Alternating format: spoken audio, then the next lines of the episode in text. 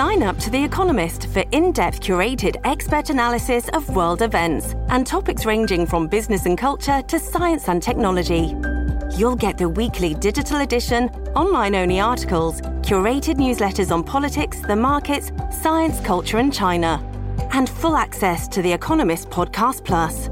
The Economist is independent journalism for independent thinking. Go to economist.com and get your first month free. This episode is brought to you by La Quinta by Wyndham. Your work can take you all over the place, like Texas. You've never been, but it's going to be great because you're staying at La Quinta by Wyndham. Their free bright side breakfast will give you energy for the day ahead. And after, you can unwind using their free high speed Wi Fi. Tonight, La Quinta. Tomorrow, you shine. Book your stay today at lq.com. Doesn't appear that anybody came to blows in the two debates for statewide office on Monday. I guess that's a good thing, right? No blows, even if there was a lot of balderdash. It's Today in Ohio, the news podcast discussion from cleveland.com and the Plain Dealer. I'm Chris Quinn here with my colleagues Laura Johnston, Leila Tassi, and Lisa Garvin. It's a Tuesday. Happy Tuesday. Happy The Tuesday. sun's out. The sun's out, and tomorrow it's actually supposed to be warm, not so mm. much today. Mm-hmm. Let's get going. With the federal government preparing to spend $66 billion on rail service in America, is Ohio likely to finally get a rail line connecting Cincinnati, Columbus, and Cleveland? Lisa, this is one of the most frustrating stories we've had in months. And of course, rail advocates like All Aboard Ohio and other passenger rail advocates hope and really want to get this line, but the administration, the current administration in Columbus, seems kind of cool to it. Mike DeWine didn't even talk about transportation at all during his State of the State address. And when he was asked about this money, he was non committal, quite frankly. So, and these are competitive grants. So, I mean, Ohio has to go after this money. It's there for them if they go after it. Um, and this is for uh, something that's been talked about for at least a decade. They want to do a new line from Cleveland to Columbus to Dayton to Cincinnati. It would be called the 3C and D line. It would make Cleveland and Cincinnati major hubs for passenger rail, and then they would expand existing Amtrak routes through northern Ohio. So, You know, I, the advocates have been fighting for this. Uh, Stu Nicholson, who's the executive director of All Aboard Ohio, says that he's afraid Ohio's going to get left behind, and other states like Pennsylvania are already in the planning stages to, you know, for lines to get this these federal grants. So, yeah, I mean, I think the legislature needs to get behind this, but it doesn't seem they are. This is different from when John Kasich turned down, I think it was 400 million that had been mm-hmm. dedicated to Ohio Rail because that had a big matching amount of money from Ohio.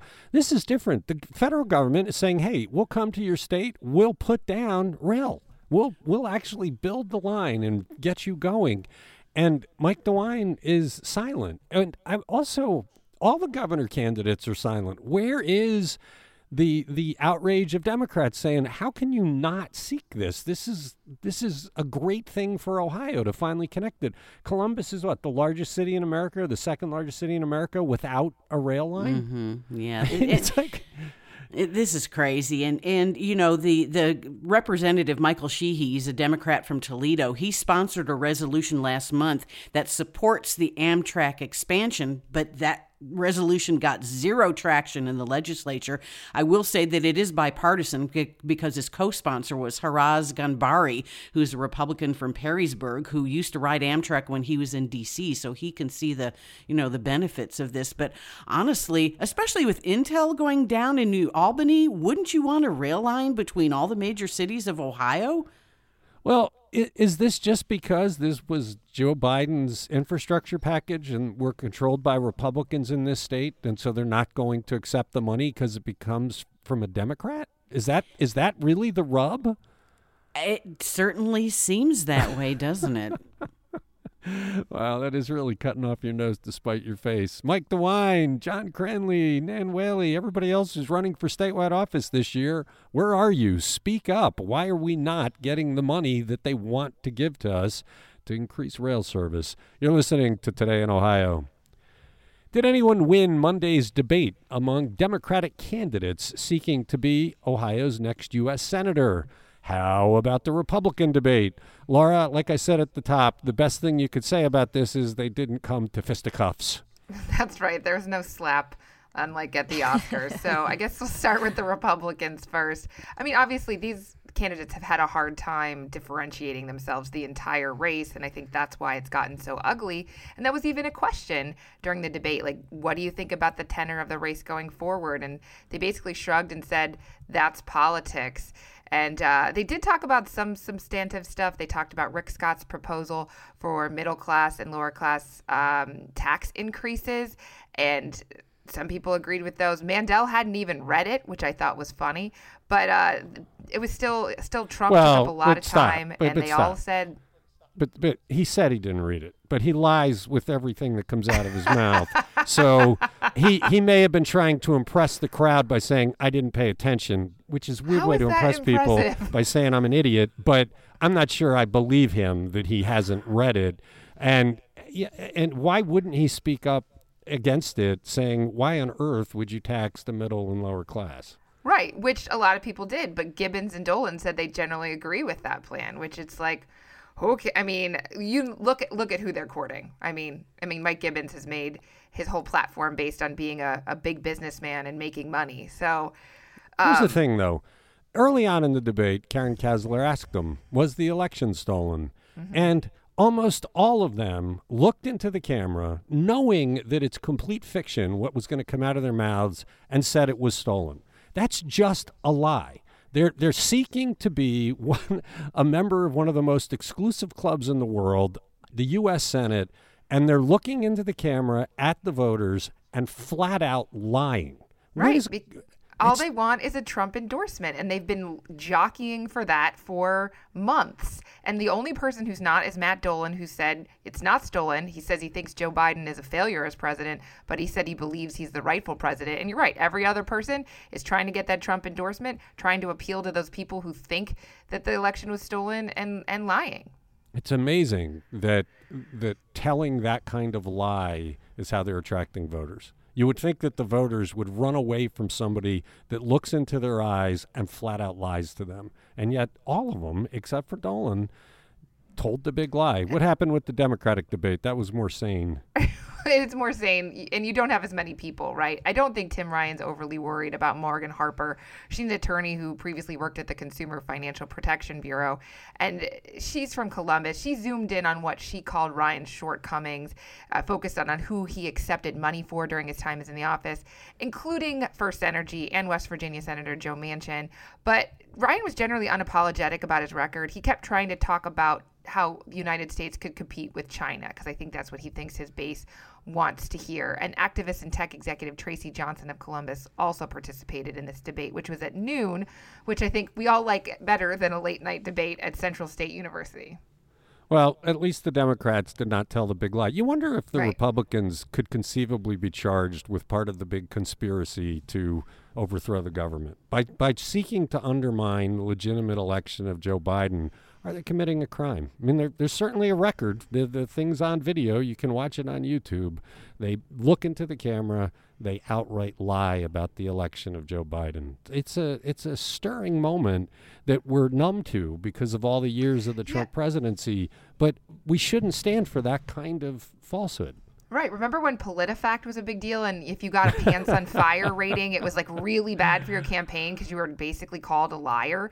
And now it's like it's a point of pride to basically stand up there and repeat false talking points because you're just going after that base. Interesting that you bring that up because Josh Mandel was our pants on fire king the first time he ran for the Senate. And those lies, I think, are what cost him that race. And that Thing- wasn't that long ago that things have changed that much. Yeah, it's more than a decade. It's all pre Trump. Post Trump, the truth doesn't seem to matter for the candidates running for the U.S. Senate in Ohio. You're listening to Today in Ohio. Is the Collinwood neighborhood in Cleveland about to become a food desert with the closing of a grocery store? Leila, this is distressing news for the Collinwood neighborhood, and they have been very vocal about it on things like Reddit. Yes, it, it does appear that they very well may be uh, becoming a, a, a, food desert. On, on April 30th, Dave's Markets is going to close its store on Lakeshore Avenue in Collinwood, across the street from the historic Euclid Beach Archway, after more than 30 years in that location. Dave's, which operates seven other stores in the city of Cleveland, isn't publicly citing a reason for the closure, but Councilman Mike Polensek told reporter Bob Higgs that he learned during a briefing with city officials and folks from Dave's corporate that it's because of low sales volume. Grocery stores typically operate at a very slim profit margin of just about 1 to 3%, and people who were already low income pre pandemic had to tighten their belts even further. So buying habits changed during the pandemic. Purchasing declined, especially when you consider that the cost of gasoline and utilities had gone up. So Polensek is understandably very upset by the closure. The neighborhood has one of the highest concentrations of elderly and people on disability anywhere in Cleveland, and this could very well create a food desert situation for them. And Polensek is concerned about the domino effect on other businesses that depended on traffic that was going to Dave's. So it could be just sort of a uh, worst case scenario. You know, Dave's has been a very beneficial uh, in, uh, business in Cleveland. They've they've done they've gone where other stores haven't. Um, they've they've invested in in Cleveland neighborhoods. And I was struck in Bob's story by all the hand wringing by Justin Bibb and Polensek and, and others instead of coming to the rescue because I believe you might have been covering City Hall when the city prov- was talking about providing a million dollar subsidy to get a grocery store into a Cleveland food desert why aren't they talking to Dave's about, hey, what would it take to keep you here? How can we help keep you here? Because now Polensek and company will be scrambling to find somebody else to come in when they already have somebody. Was there any effort made to preserve I don't Dave's? Know. I That's don't... a really good question, and it's it's a question ripe for follow up on our on our half on our um, you know our staff is going to be following up with that in the coming days to try to figure out uh, you know what else? I mean, I did. Justin Bibb put out a statement that that did slightly intimate that his team is putting heads together around a strategy to keep grocers from from fleeing the city. But you know, is it's too late for Dave's. um, or is it? I mean, if you really do a Herculean effort, I, I, mean, look, they gave a million bucks to, to the one five years ago. If you said to Dave's, hey, could we sign a contract with you to stay if we give you some subsidy for for five years or something? you know, they might stay. There, the other fact that I thought was interesting because people were speculating that the store had suffered a great deal mm. of hmm. theft, but Bob's story said that Dave's did not talk about theft as a reason right. for this. This really was about the drop in sales. Yeah, there was some on on on Reddit, which is where we kind of first heard that th- this tip to begin with. People were speculating, as you said, that that theft was the reason that there were just too much too many products out the door without you know, and that that was does not appear to be the case here. That that is just pure speculation and unfounded, and that it really is just a matter of people you know, as their shopping habits have changed during the pandemic, and they are just not not shopping at Dave's the way they once did, and and more specifically that they might be buying their their meat products and their basics and their staples at Dave's, but buying their paper products and other things at other places where you know the the, the kind of in bulk at, at discount places um, and that sort of thing. So. Mike Polensek is not a shrinking violet. I'm I'm a little bit surprised he has not come charging in saying we must rescue this. Maybe there's something going on in the background. We'll mm. have to see. You're listening to Today in Ohio. All right, I left this story to fourth because it is so depressing. Did the Ohio Redistricting Commission meet the Supreme Court deadline for the fourth run at producing fair legislative maps? Lisa, the bums did it again.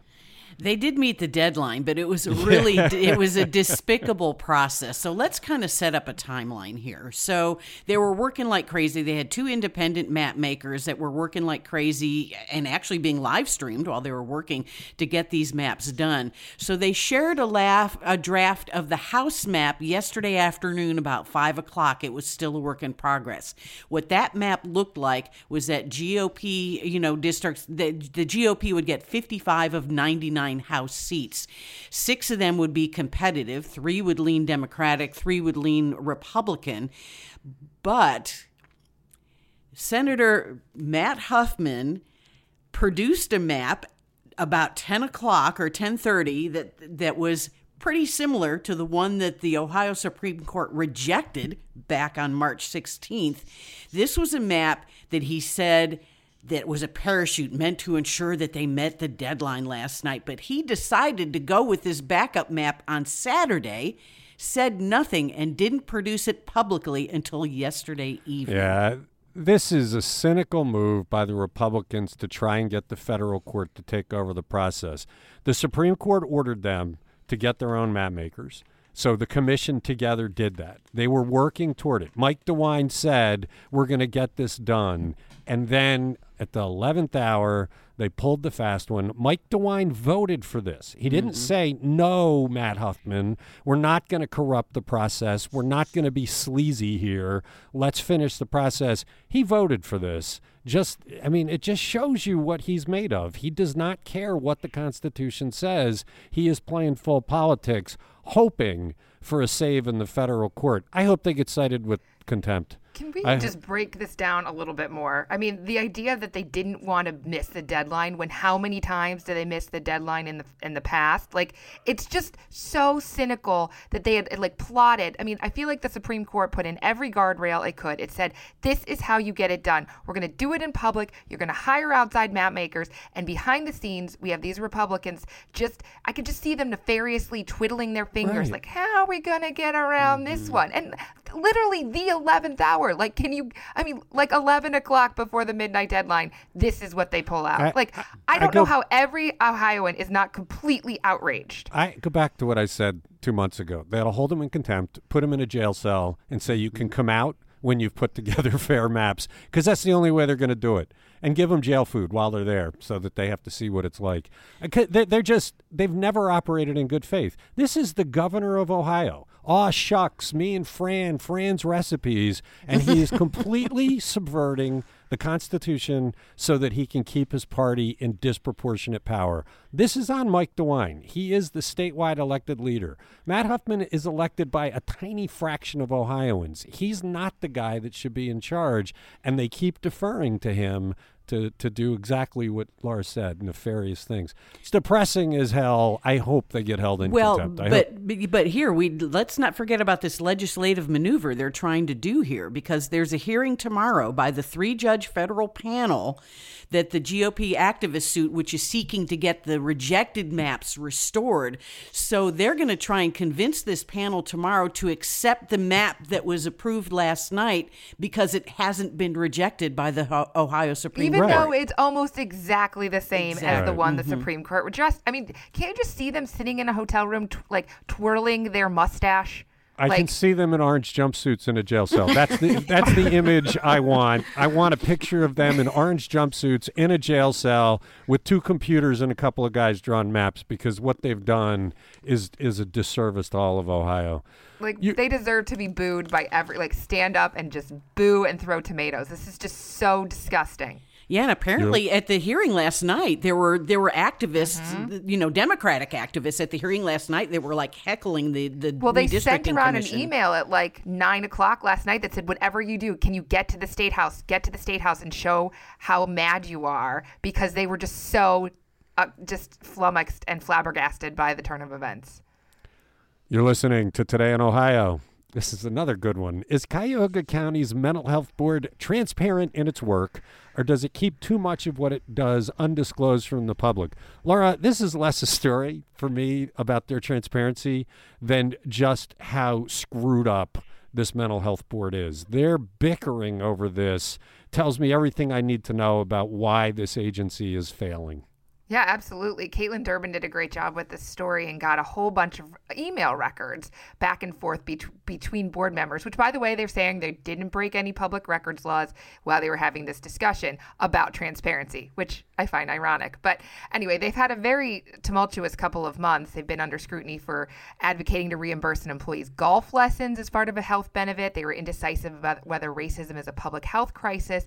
And now they started in last month taking heat from health leaders and Cleveland Cleveland.com and the Plain Dealer about whether it's right, you know, it's giving money to the right service providers. So some of the board members said, hey, let's be more transparent. Let's take this as a call to action and show people that we're doing a good job.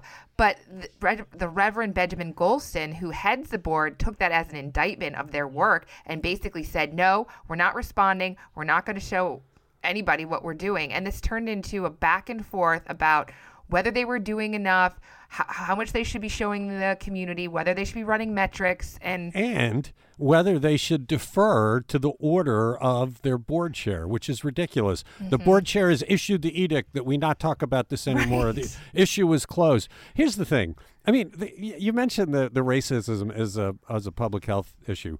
That one, when we talked about that, was mind boggling because because mm-hmm. of the way they went back and forth, back and forth, back and forth. Their job is to spend millions and millions of dollars to help get people in distress treatment for addiction and mental health issues, and they're just bickering. This is a failure. Akram Boutros stood up late last year in a county council meeting and said they're terrible. They're doing a terrible job. We should take money away from them and put it with competent people that show results. And he took some flack for that because he didn't have, for, including from us, because he didn't have anything to back it up. Everything they've done since has given Akram Boutros the proof he needs. These guys are not doing a good job. So, why do they have the millions and millions of dollars? Why do we have mental health go through this board instead of making it a government agency?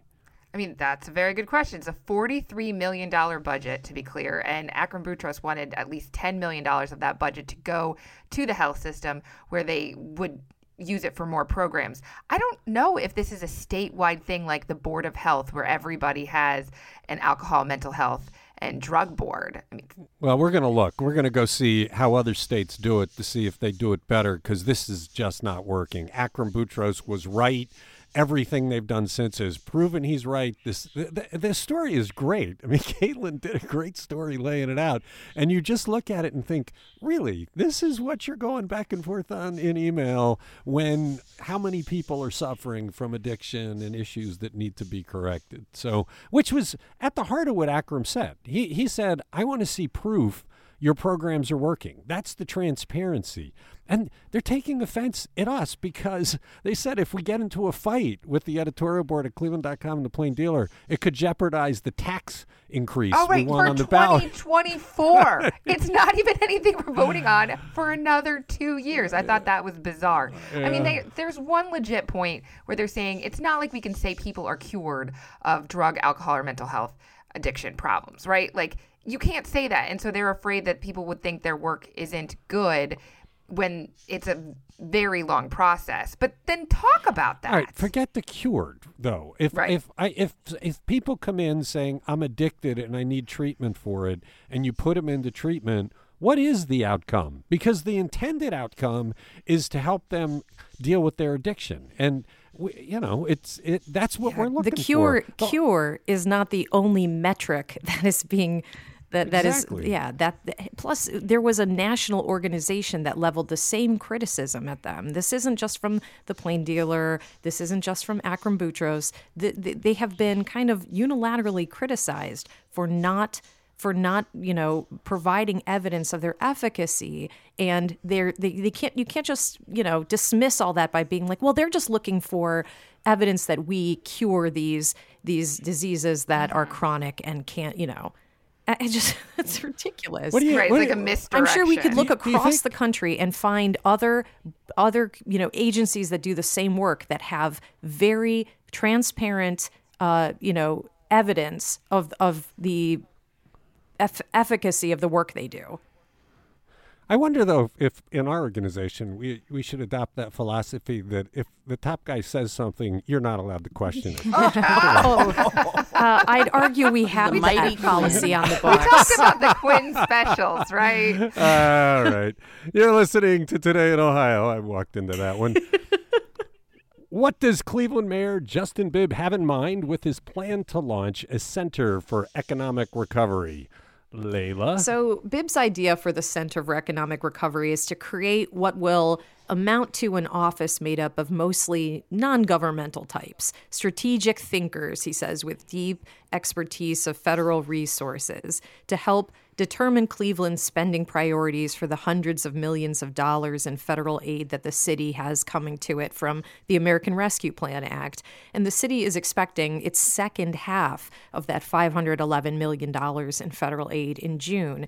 The center would report to Bibb and his, his chief strategy officer, Bradford Davy, but it would largely be staffed by non city employees whose paychecks would be paid by philanthropic foundations, nonprofits, or other outside organizations. And the idea is that this team would be able to offer an objective process to determine the best and most effective use of this money, which has really transformational capabilities, right? Wait a minute, though. We just finished having a conversation about what happens when you delegate authority for spending money to a non elected group of people. And it's kind of a disaster. It can be. We just elected we just elected Justin Bibb to be mayor of Cleveland, right? And he's got this whole administration and he has big ideas for where the city's going.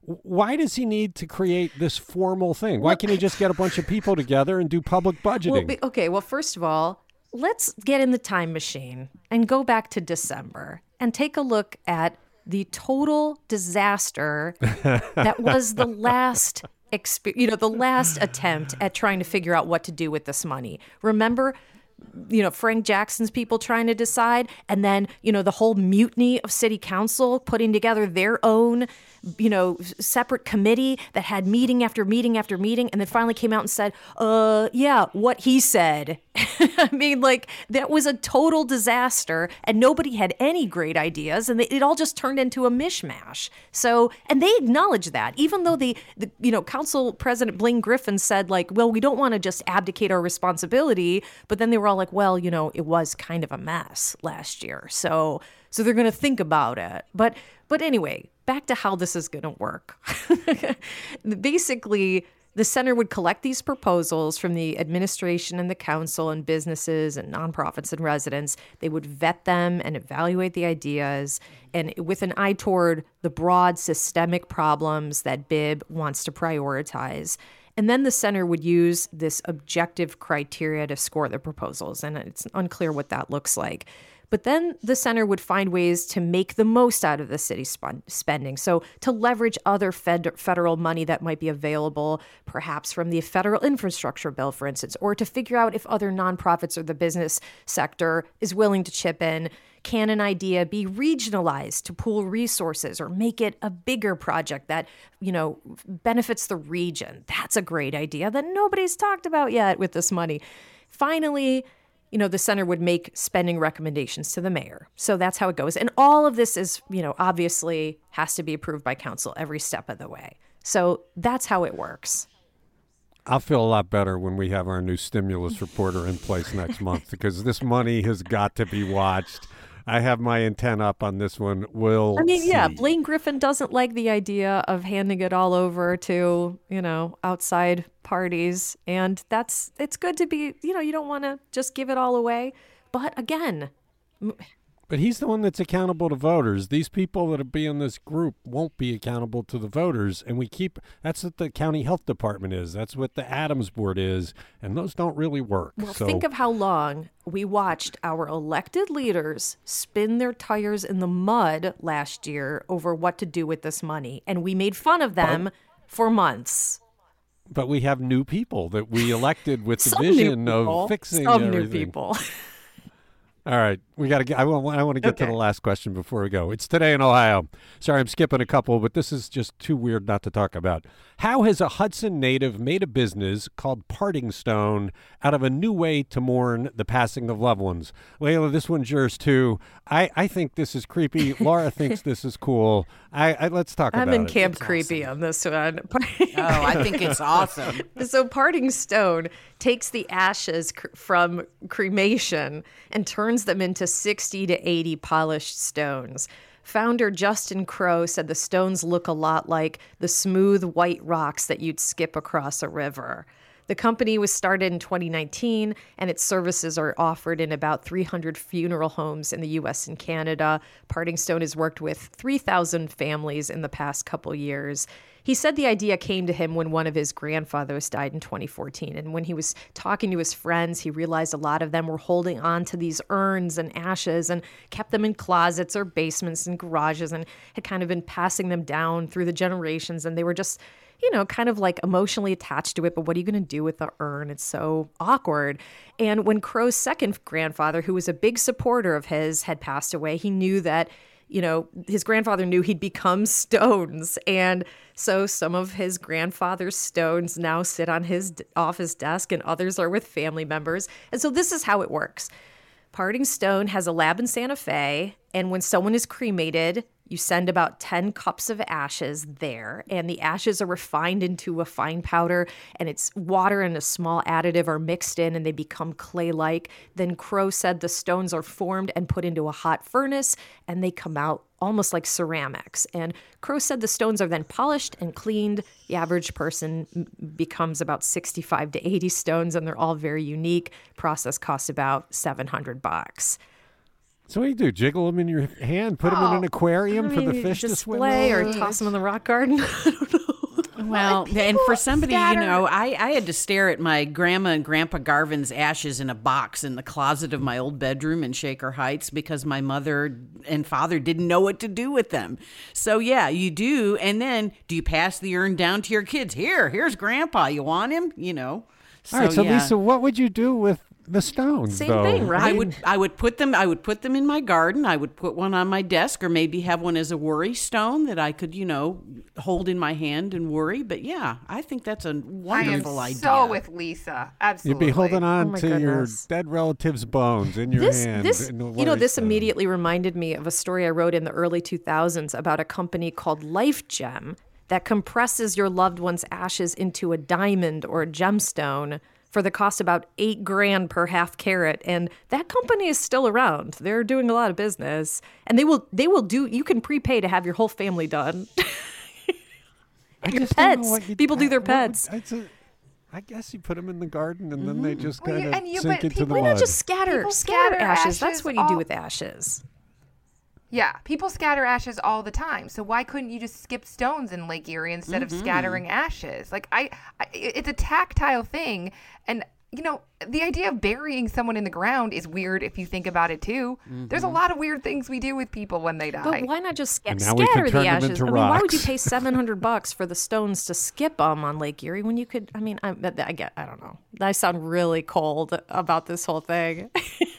it, it, Just it, it just seemed 'em. strange to me. I, I that I was having a hard time embracing this one, so I'm glad we talked about it. It's today in Ohio. We've gone long. Good conversations, though. Leila, you should have been on that debate stage yesterday because you'd have given it some fire. Thank you, Laura. Thank you, Leila. Thank you, Lisa. Thanks to everybody who listens. We'll be back Wednesday with another discussion of the news.